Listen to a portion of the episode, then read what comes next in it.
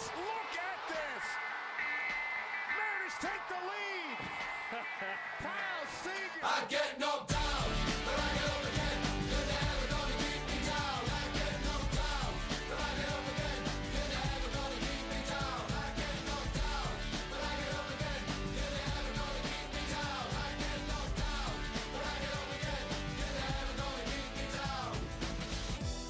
Hello and welcome to Matanzers, a baseball podcast. I'm Max Tanzer, joined alongside Ryan Medeiros as per usual, and we got season three here premiering for Matanzers today. It's March 1st. Spring training games kicked off yesterday. Some teams starting for the first time today as well. I cannot wait. We're just a month away, literally, from opening day on April 1st, Ryan. I got a couple games on right now uh, Red Sox and Braves, Yankees and Tigers. I know you got the Red Sox game on as well. Baseball's back in full swing, and I couldn't be happier. Absolutely, Max. And as usual, you know, we get our third season here. We're excited to be bringing you guys baseball opinions from both coasts. Max on the West Coast, me on the East Coast. Right now, we're both in New York. We'll be in New York for hopefully until May, but we'll be bringing you those coastal opinions and covering all baseball from the whole country.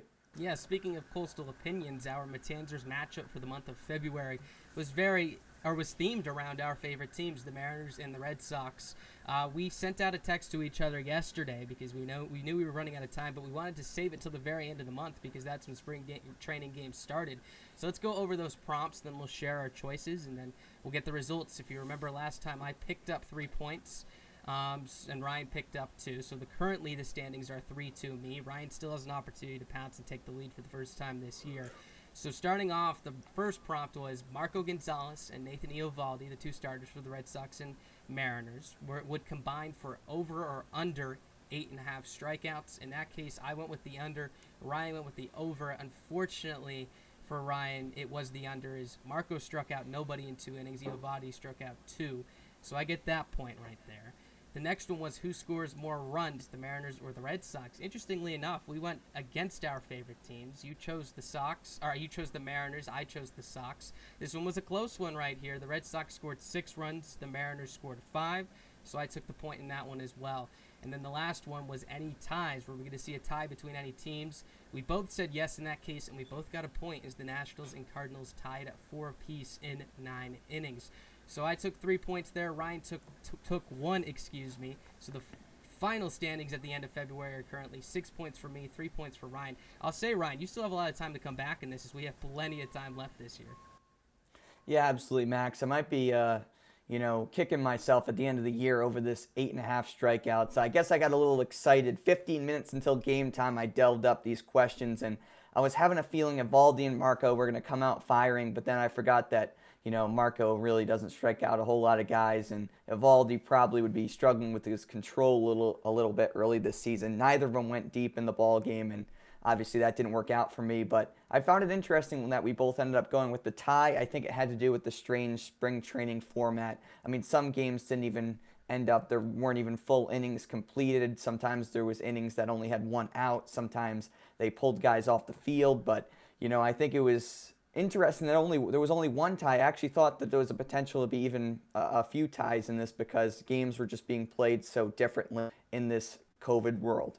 Yeah, I think I mean there's even some games that are scheduled to be five innings just because you know you can't have the full 60 guys you know uh, in the ballpark with you at, like they did the last few years or have been doing for a while now just because of COVID regulations you know you're, you're limited on your roster so there's not as much pitching depth and so forth and it's the beginning of the spring as well so they don't need guys throwing 40 pitches in one inning if that's the case and it often is because guys aren't very sharp. It, happened to Marco Gonzalez in his first inning uh, Scott Servais pulled them off the field because he had already surpassed 20 pitches and there were a couple runners on, so some high pressure spots for him. But I like this rule a lot just because it helps out these teams. We're not trying to see anyone get hurt, uh, and obviously with the regulations as well, it really does help out. Uh, any final thoughts on spring training before we move on here? You know, Max, what I will say is I was keeping an eye on that Mariners score to see if they came back. Obviously, they're walking it off. Julio Rodriguez driving in Jared Kelenic, and we'll get into why that's so fitting in just a moment. We will, we will. It's pure poetry. Pure poetry. We'll get into that in just a moment here. Let's get into it right now. Is early, earlier in the past week, Kevin Mather, the former president of the Seattle Mariners, resigned after a video surfaced the internet of him talking to the Bellevue Rotary Club about the Mariners' upcoming 2021 campaign, where he released a lot of info ranging from money with the regional sports network deal with Root Sports, manipulating top prospect Jared Kelenic's service time, his frustrations with having to pay translators extra money for foreign players. There was a lot to unpack from this. I was one of the few to actually watch the 45 minute video before it was taken down uh, in the late evening on Sunday. Uh, but this was very disappointing for me as a Mariners fan. I think it was embarrassing for the Mariners organization. Uh, I think it was a good move for Mather to resign. But the question is going forward here is if the Mariners can grow from this. Is obviously, you know, I'm assuming there's multiple people who have the same beliefs as Mather did as he expressed. Because why would Mather be there if they didn't? Um, and it really just frustrated me. I'll, I'll get your opinions on it before I share mine. Uh, what were your thoughts about it? Obviously, from the Mather video. You know, it was just really strange. Uh, it was unfortunate, as you had mentioned, but there's so much to unpack that it's hard to really pick one thing out that was so obscure about it. Obviously, there was a whole deal with Julio Rodriguez and being criticized for his English, which ironically is very good, as you had mentioned. I know you'll get into this for a guy who's so young, just came over uh, from from Latin America, and he's already speaking very good English. He hosts his own talk show, for goodness sakes, and in, in English, and Mathers criticizing him, which was just one of the many things. You know, Kyle Seager being called overpaid, just to name another. Obviously, everyone knows that, but as the team president, you don't talk down your players, and that's exactly what he did. He basically spoke on how they're holding down Kelenic because of the service time, which just looks bad.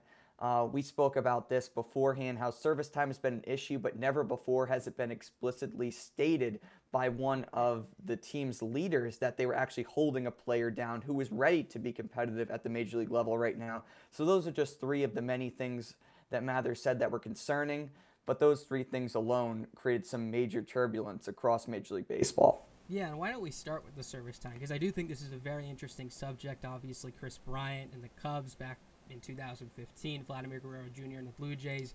Some you can even point to the Yankees with Gleyber Torres. I know there were some injuries involved in that as well. Um, but what's so interesting about this, like you said, is that there's actual proof now on video that the Mariners are trying to manipulate the contract of Jared Kelenic to gain an extra year of control. And look, it was so obvious. It's always so obvious. But the Mariners, in this case, like any other team, Ray, we're going to have to come up with an excuse if Kelenic filed a grievance, which is going to be the case no matter what, from what I understand right now. But their excuse, they could have had plenty. One, needs more at bats in the minor leagues, has really only played a year and a half or so, and then didn't have any minor league at bats last season, just at the alternate site.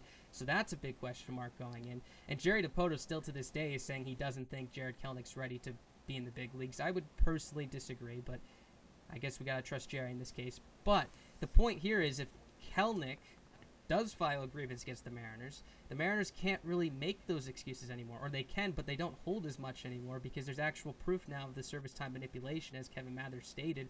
And I think Kelenic will file that file that grievance, and there's a good chance he'll win, and the Mariners will potentially lose that extra year of control that they've been hoping for. And that poses the question for me: if that's all true, if the Mariners believe that they're going to lose this grievance if Kelenic files it, what's the point of even trying to manipulate it right now? Why don't they just call him up on opening day, show that show him that he's a priority, show them that they respect him? Because look, that relationship's definitely a bit tainted right now. And an article by uh, Bob Nightingale came out earlier this week as well, uh, talking about how Kelenic's been frustrated really the last year because the Mariners offered him a six-year major league contract with team options for three years after that as well. He declined from Kelenic's point of view, he felt that the whole point of that contract was to say we either get a cheap deal with you and you get to play in the big leagues, or you reject it and you're going to be held back to the middle of 2021, or at least the end of April of 2021, which I understand. Dipoto's comment back to that was that the whole plan was for Kelenic to start 2020 in the minor leagues, and they would call him up when they thought he was ready while paying him that big league deal and having him on the 40 man roster. So it's kind of hard to see where to side with, but there's definitely reason to feel sympathy for Jared Kelenic in this instance, and I really don't want the Mariners to taint their relationship with him right now, knowing that he's going to be such a crucial, imperative part to their success moving forward. Yeah, and you mentioned this briefly, but I think the only way to rectify the situation is to bring Kelenic up again, it's like we talked about this, and prior to even Mather's comments coming out, we had talked about Kelenic, whether he's ready to come up or not. And you've always believed that he's ready to compete. He's a true talent, obviously, one of the top five prospects, the number four prospect in baseball. So, this is a guy who has true talent. He's not, it's not like he's a teenager right now, like maybe a guy like Wander Franco is only about 19 years old, and it would be a bit you know, early to bring a guy like that up. But Kelenic is in his low 20s now. I think he's ready. I mean, there's been guys younger than him to come up and experience great success. You look at Juan Soto, for example. So I think Kelenic, the age isn't an issue. The experience certainly isn't an issue. I know he hasn't played above double A yet, but he's gotten that amount of major league experience or, or that uh, experience at the minor league or the alternate training site rather. He's, he's proven that he's able to handle major league quality pitching. I know those guys at the alternate training site weren't on the roster, but he's faced big league pitching in spring training. He's had success there. We saw Kris Bryant, obviously another example of service time manipulation where he just went off in spring training and still got held down. Kelenic, I think, could have the best spring training ever, and they were going to come back to that excuse that, oh, he's not uh, ready. We want to give him more experience in the minor leagues. But now that Mathers come out and said that they were going to hold him down no matter what, now it just looks bad. Now you can't come back to that excuse because now it just looks like a lie because you already heard the president say that they were going to hold him down no matter what. So again, like I said, the only way I think for them to rectify the situation is to bring him up, admit that you were wrong, and just try to move on from there. Exactly, and to grow, I think. You know, technically speaking, it is legal because the CBA negotiations, the last ones allowed for this loophole to happen. So there are a lot of people out there who are upset with the Mariners right now, saying the Mariners are corrupt or whatever you're going to say, which I think is a little too extreme. Any organization in Major League Baseball, at least the majority, to my knowledge, would probably be doing the same. And that's been proven by the amount of times it's happened in the past here. But I think the Mariners need to move on from this at this point. I think they do need to rectify it by calling him up on opening day. Because look, Jake Fraley, I think deserves an opportunity more than anyone. The poor guy has been held back by the flux of outfield prospects the Mariners have had. But being realistic here, Jared Kelenic is the future of the Mariners. Not quite Jake Fraley as much. And while I'd like to see him get an opportunity at least at the beginning of the season, I don't know at this point. What do you prioritize? I think you have to with Kelenic. And just to make it clear for those of you who are listening that don't understand how the service time work, service time system works, basically. Uh, if Kelenic was called up on opening day, he would then surpass the 172 days on the active roster, which would then mean that he gains one year of service time, which would then mean the Mariners don't get him for that extra year. Versus if they wait into the season three weeks about, it would be physically impossible for him to surpass 172 days on that roster, and therefore they would gain an extra year of service. Yeah, and the bottom line is for front offices, while it sucks for the fans and it sucks for the players, it is a good strategy for, for front offices to do this, but it, because it allows them to retain these star players for an extra year, which is huge for the franchise. But I think the bottom line is it's tough to blame the front offices for this. Obviously, Mather going out and explicitly saying it, it makes him look like an idiot, and he's the one who you know takes the takes the brunt of the situation. But the bottom line is it's a flawed system and one that needs to be addressed sooner rather than later. Yeah and in terms of just morality that might be not the perfect term in this case but you know these are your players these are your employees. This is a guy who's going to make the mariners a ton of money a guy they're going to market the hell out of and it's going to be a huge piece to the success of the organization moving forward. And you know disrespect might not be the right word but i think it is a little bit disrespecting him you know, I don't think you want to do that to a guy like that. And good for him for speaking up about it. I think there's plenty of players out there who are upset about it, but keep it behind closed doors. But Kelenic's been very vocal about it. Obviously, went to Bob Nightingale, and I do respect that because this is his life, this is his career, and he wants to make a change for it. So I don't blame him at all for that.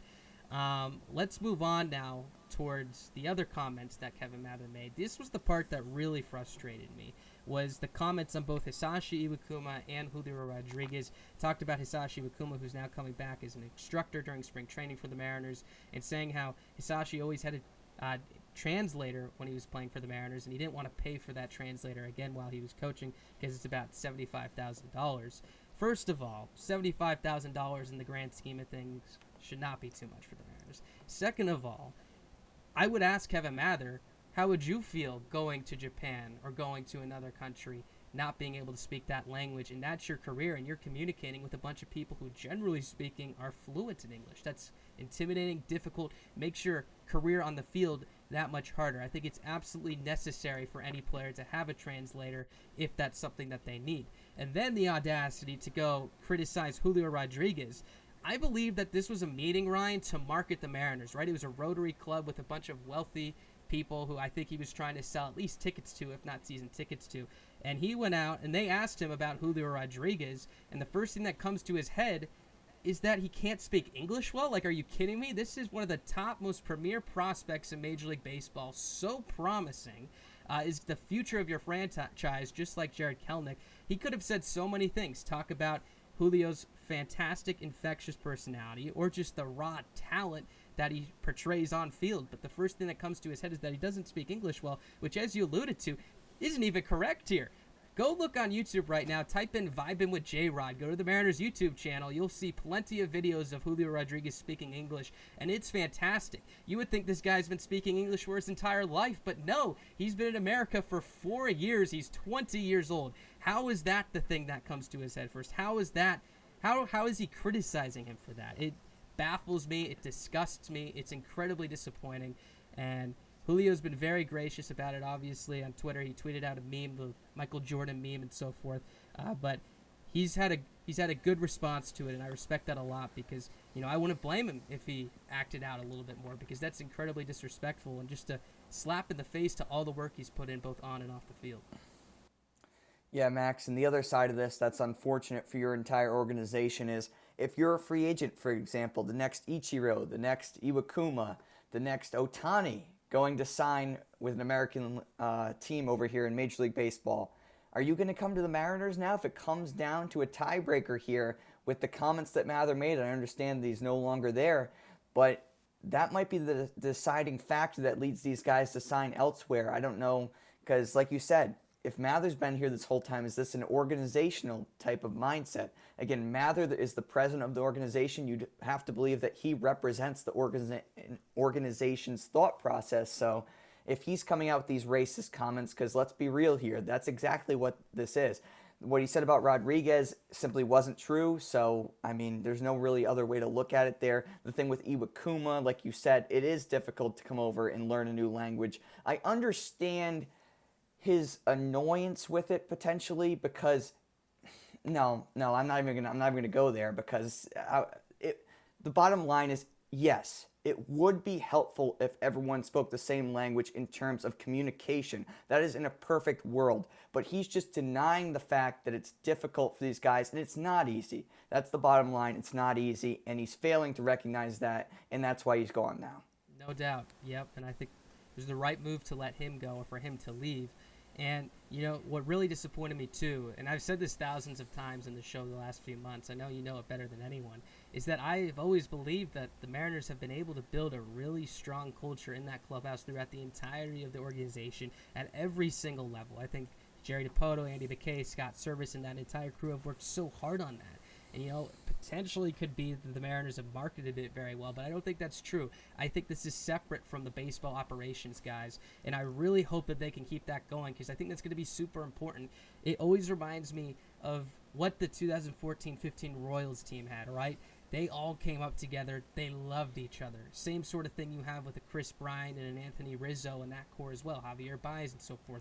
They came up through the organization. They know each other. They've won together through every single level. And the Mariners are building something just like that. And I really hope this doesn't taint that. And Marco Gonzalez came out to the media earlier in the week and said, you know, maybe having a common enemy is going to be better for them. And I love that attitude. I think that's a fantastic attitude for a leader on the team who was called boring by Kevin Mather. And why are you calling the ace of your dang team boring? Because, first of all, Marco Gonzalez is not. Sure, he's a stoic and maybe a little bit more on the choir side, quiet side, excuse me. But when it's a big situation and Marco picks up a big strikeout or induces a big double play ball, the dude's pounding his chest off the mound, you know, and I love that. That's not boring right there. I don't even know where that came from as well.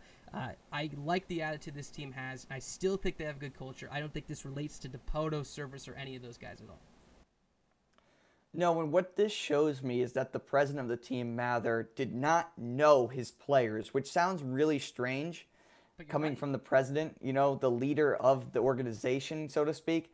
But he just didn't know his players. He's talking about Rodriguez not speaking great English. Well, you don't know Julio clearly because he pronounce does. Torrens's name right. He called the Yeah, again, Torrens un-. Another example, yes, in the way you know he denounced the fact that Kyle Seager and you know talked about him being overpaid and said he's going to be gone. You know that's a guy who's been the leader of your team for the past almost decade. He's been a huge part of your franchise. He's the current active WAR leader of the Mariners. If you guys didn't know that, but.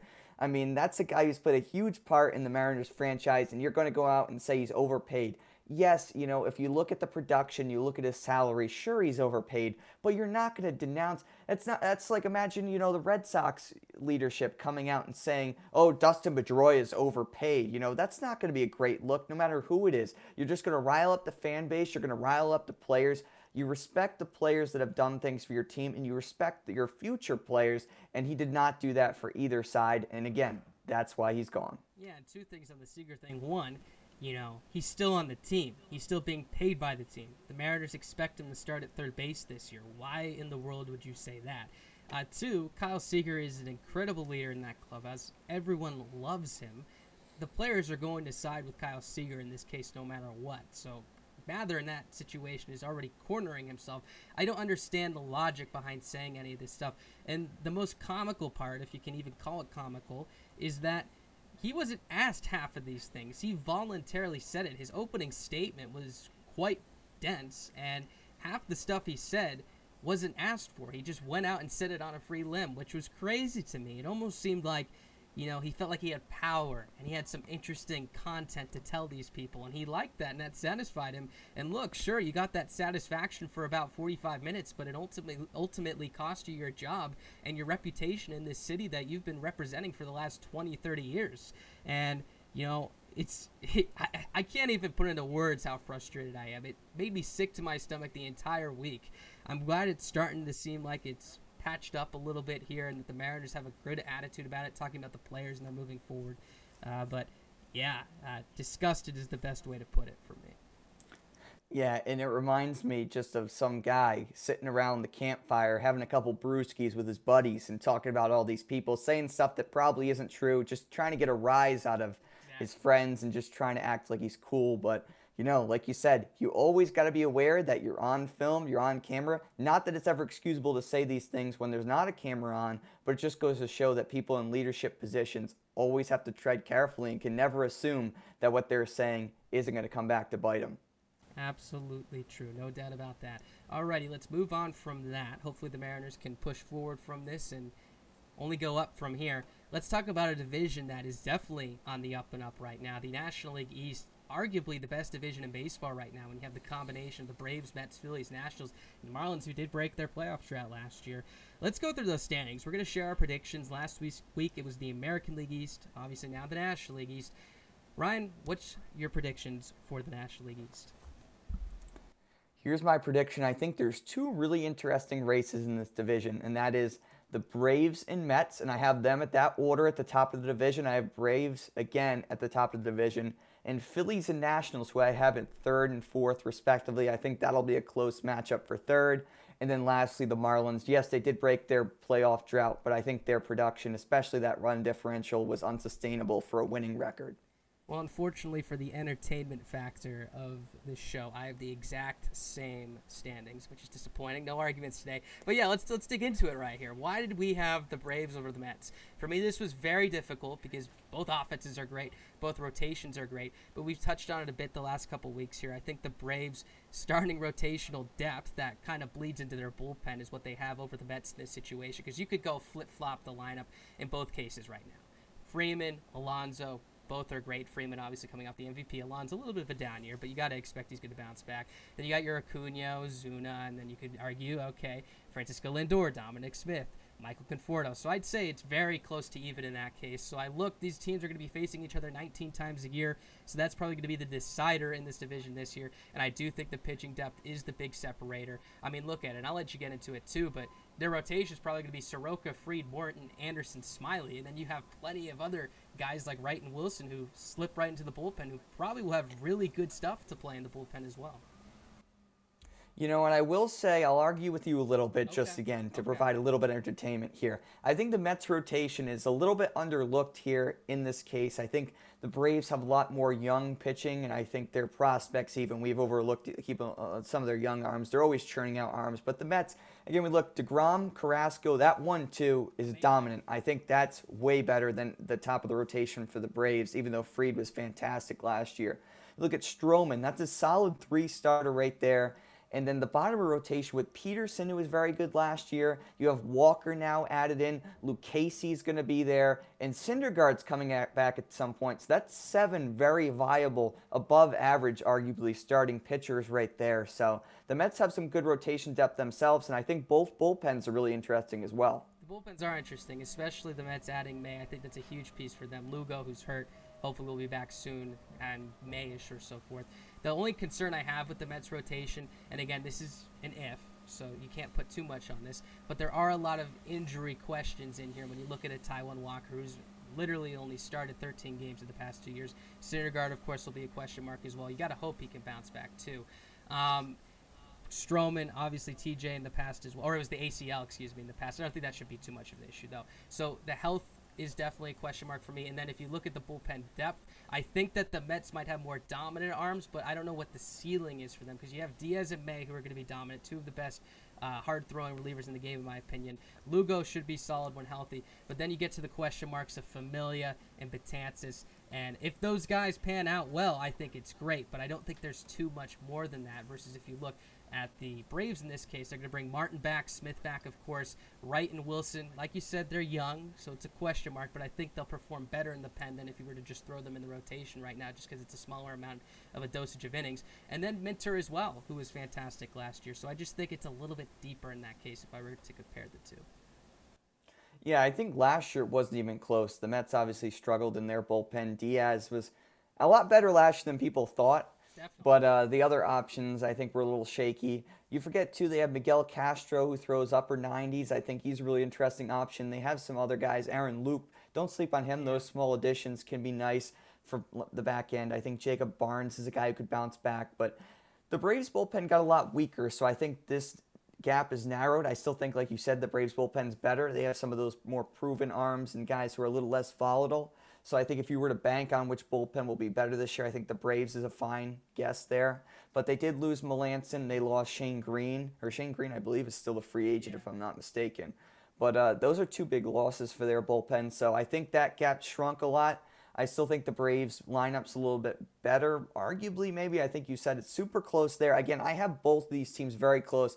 If I were to guess for win totals, I say I, I, I think it would be arguable to say that the uh, Braves and Mets could each win about 95 games and be really close there at the top of the division. Both ball clubs are really well rounded. Definitely. I want to make something clear. I feel like I was being very hard on the Mets, and that was only the case in arguing that the Braves are going to be better than them this year. But I would not be surprised if the Mets outplay the Braves this year and win this division. It's a tremendous team. Uh, I got to give Steve Cohen a ton of credit just because he went out there and filled the holes that they needed. Shortstop, add a bullpen piece. Obviously, maybe they didn't get George Springer for the outfield, but I don't think that was as important and as glaring of an issue as some people made it. They went and got a catcher as well, and uh, James McCann. So they did a tremendous job. I think they'll be fantastic. I think they'll make the playoffs for sure. And I definitely think there's a strong case for both of these teams winning a National League pennant this year. It's just a matter of who's going to outplay the other. So Mets fans, don't hate on me. I still have faith for you guys, but unfortunately, in this case, I will go with the Braves. Let's talk about those Phillies and Nationals now. Two teams that I think um, are still very, very good and are going to be hurt from the lack of an expanded postseason and the powerhouse in the West and the Dodgers and Padres. But the Phillies made some nice additions this year as well, boosted the bullpen a little bit. Again, nothing too sexy, but should be better than last year and should put them in a good spot. Why did you have the Phillies over the Nationals? Well, look, the bottom line here does come back to that bullpen. They added Archie Bradley, they added Brandon Kintzler to name a couple of the, the additions to the back end. Their bullpen, if their bullpen was even average last year, we've talked about this, they would have made the playoffs. Their offense was very good. They brought back all their pieces for their offense. Gregorius is back, Realmuto is back. They still have Harper, they still have Hoskins there. I think their offense is going to be very good. Bohm had a very good year last year as well. He'll be locked in at third base. Segura there in the middle of the infield as well. I think center field maybe is a little bit of a concern for them. Haseley, I think, will end up winning that job. That should be an interesting spot to keep an eye on. But their offense is very good. They have solid options in almost every position on the field. And look, their bullpen is better, so that's why I have them over the Nationals. This is more for me about the Nationals being very shaky than the Phillies being great. I have the Phillies probably winning about 84 games or so, maybe 85 if they're lucky. That's just because the rest of the division, the rest of the league, is going to be very difficult for them to compete in, in my opinion. They didn't make enough strides in their bullpen. Their rotation still has some question marks. I think a guy to keep an eye on is Zach Eflin in third spot in the rotation. He had very solid numbers last year and has been improving throughout his career. So He's a guy that'll have to step up even more this year. Their back into the rotation has some concerns. They have some good arms, some good talent. A guy like Vince Velasquez, if he takes a step forward, it seems like they've been waiting on him to take a step forward for a while now. But, you know, the Phillies have a little upside for me, but this third spot more came down to the fact that Nationals are shaky. Definitely. And I know you've been a big, big talker on Patrick Corbin and him and his question marks going into next season. So I'll let you talk on that a little bit. But I think if you look at their entire rotation as a whole, there are some concerns just with question marks. And you know, I said the Mets have question marks. I think you know that's question marks, but still a very dominant rotation. I think the Nationals have some real concerns to think about here because one, Strasburg did not stay healthy last year. We all know that he struggled to stay healthy in his entire career. Jon Lester is nothing close to the pitcher he once was. Max Scherzer 370 ERA is not bad, don't get me wrong, but he is getting older and there's a question mark there. I still think he'll be good, don't get me wrong, but I don't think it's going to be Cy Young Max Scherzer. And then Patrick Corbin. I'll let you bring up the StatCast numbers if you want, but they didn't support him and haven't really supported him the last couple of years. Um, so I think the rotation, which has been said to be a strong suit for the Nationals, uh, everything has to go right, in my opinion, if they're going to make the playoffs, and I just don't see that happening, unfortunately, for them. Yeah, and you basically took the words out of my mouth there. The rotation was supposed to be the strong suit of the Nationals, but they have a ton of question marks. Like you said, Scherzer with his age, I do believe Scherzer will bounce back. He's just a pure competitor and a guy who's just got so much talent, a future Hall of Famer. Strasburg, again, is supposed to be the number two starter, but he didn't even really pitch at all last year. And when he did, it wasn't pretty. He had some serious arm issues. So he's supposed to be back healthy, but if that's your number two guy that you're going to be banking heavily on, I'm not sure that that's too promising. Corbin here, let's look at the numbers. StatCast, I brought it up just as you're saying that. Exit velocity, 12th percentile, 15th in hard hit percentage. He got rocked last year. Expected ERA, 26th percentile. Expected batting average, 9th. Slugging, 19th. All very, very low percentiles there. The fastball velocity ranks 16th. That's been declining. It took a steep decline last year, and you know the results showed up there. He had low fastball spin, curve spin was down. The only things he rated above average were the barrel percentage. He was 57th percentile for that, which isn't great.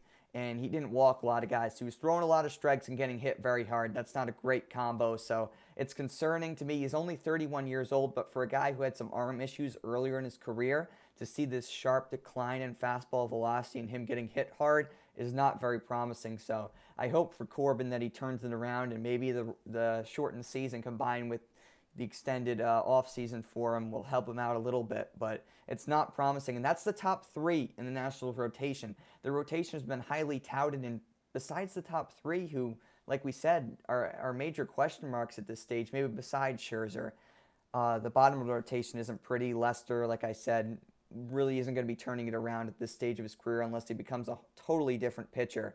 And Erick Fedde is projected to be the f- fifth starter. Maybe Joe Ross is in there. Maybe Austin Voth, I think, got some starts there last year.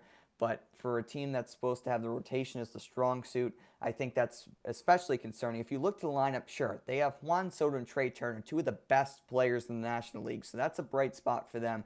But the rest of their lineup has question marks. They brought over Josh Bell, who's supposed to be a major acquisition. He struggled last year. He played very well in 2019 in the first half, struggled in the second half, struggled in 2020, so it's hard to project a lot of great things for him this year. Kyle Schwarber, I do believe, will bounce back, but you're going to need more than four above average bats in the lineup combined with a rotation that has a lot of question marks. If you want to be above 500, I don't believe the Nationals will be above 500 this year. I certainly wouldn't bet any savings on it. Me too. I'm on the same boat. The back of their bullpen's not terrible. Obviously, adding Brad Hand and Uh, Will Harris has obviously always been a very dependable guy. Daniel Hudson too, uh, but I just don't think it's enough, especially given the fact that about what is it 47% or something like that of your games are against your division mates and this is the most competitive division in baseball it's going to be very difficult for them and again like i said what's going to be so hard for a team even like the Phillies, who again I think if they were in the National League Central, I think their playoff hopes are so much higher. Is if you're depending on a wild card spot, which is most likely going to be the case, you have either the Mets or the Braves to compete with, and then one of the two of the Dodgers and the Padres as well, and then maybe somehow a Central team sneaks in too. So it's going to be very, very hard, unfortunately, difficult timing, uh, and just clearly the Braves and Mets are better. Yeah, absolutely, Max. And if you look at the Marlins in this division, they have some interesting young pitching, which I think is promising for them in the future, but their lineup is lackluster, to be quite honest. And they have some interesting bats. Corey Dickerson, maybe if he plays well, Jesus Aguilar, if he plays well, but the rest of the teams, as we mentioned, you know, I crapped on the Nationals for a little bit, but the bottom line is they still have some decent players. The rotation still has some potential good talent in there with Strasburg, Scherzer, and Corbin. So I can't quite put the Marlins above the Nationals. But if all things go wrong for the Nationals, the Marlins could potentially surpass them in this division. I think if you were to bank on the depth of pitching, the Marlins probably have a better depth with all their young arms coming up. So it should be interesting to keep an eye on them moving forward within the next few years. All right, that's going to wrap it up, everybody. We thank you so much for joining Matanzarus, episode one of season three on March 1st, the anniversary of the first ever Matanzarus episodes. That's something exciting for us. We're so happy to all that all of you guys have been joining us for the past year, and we hope you all have a fantastic week and enjoy spring training baseball.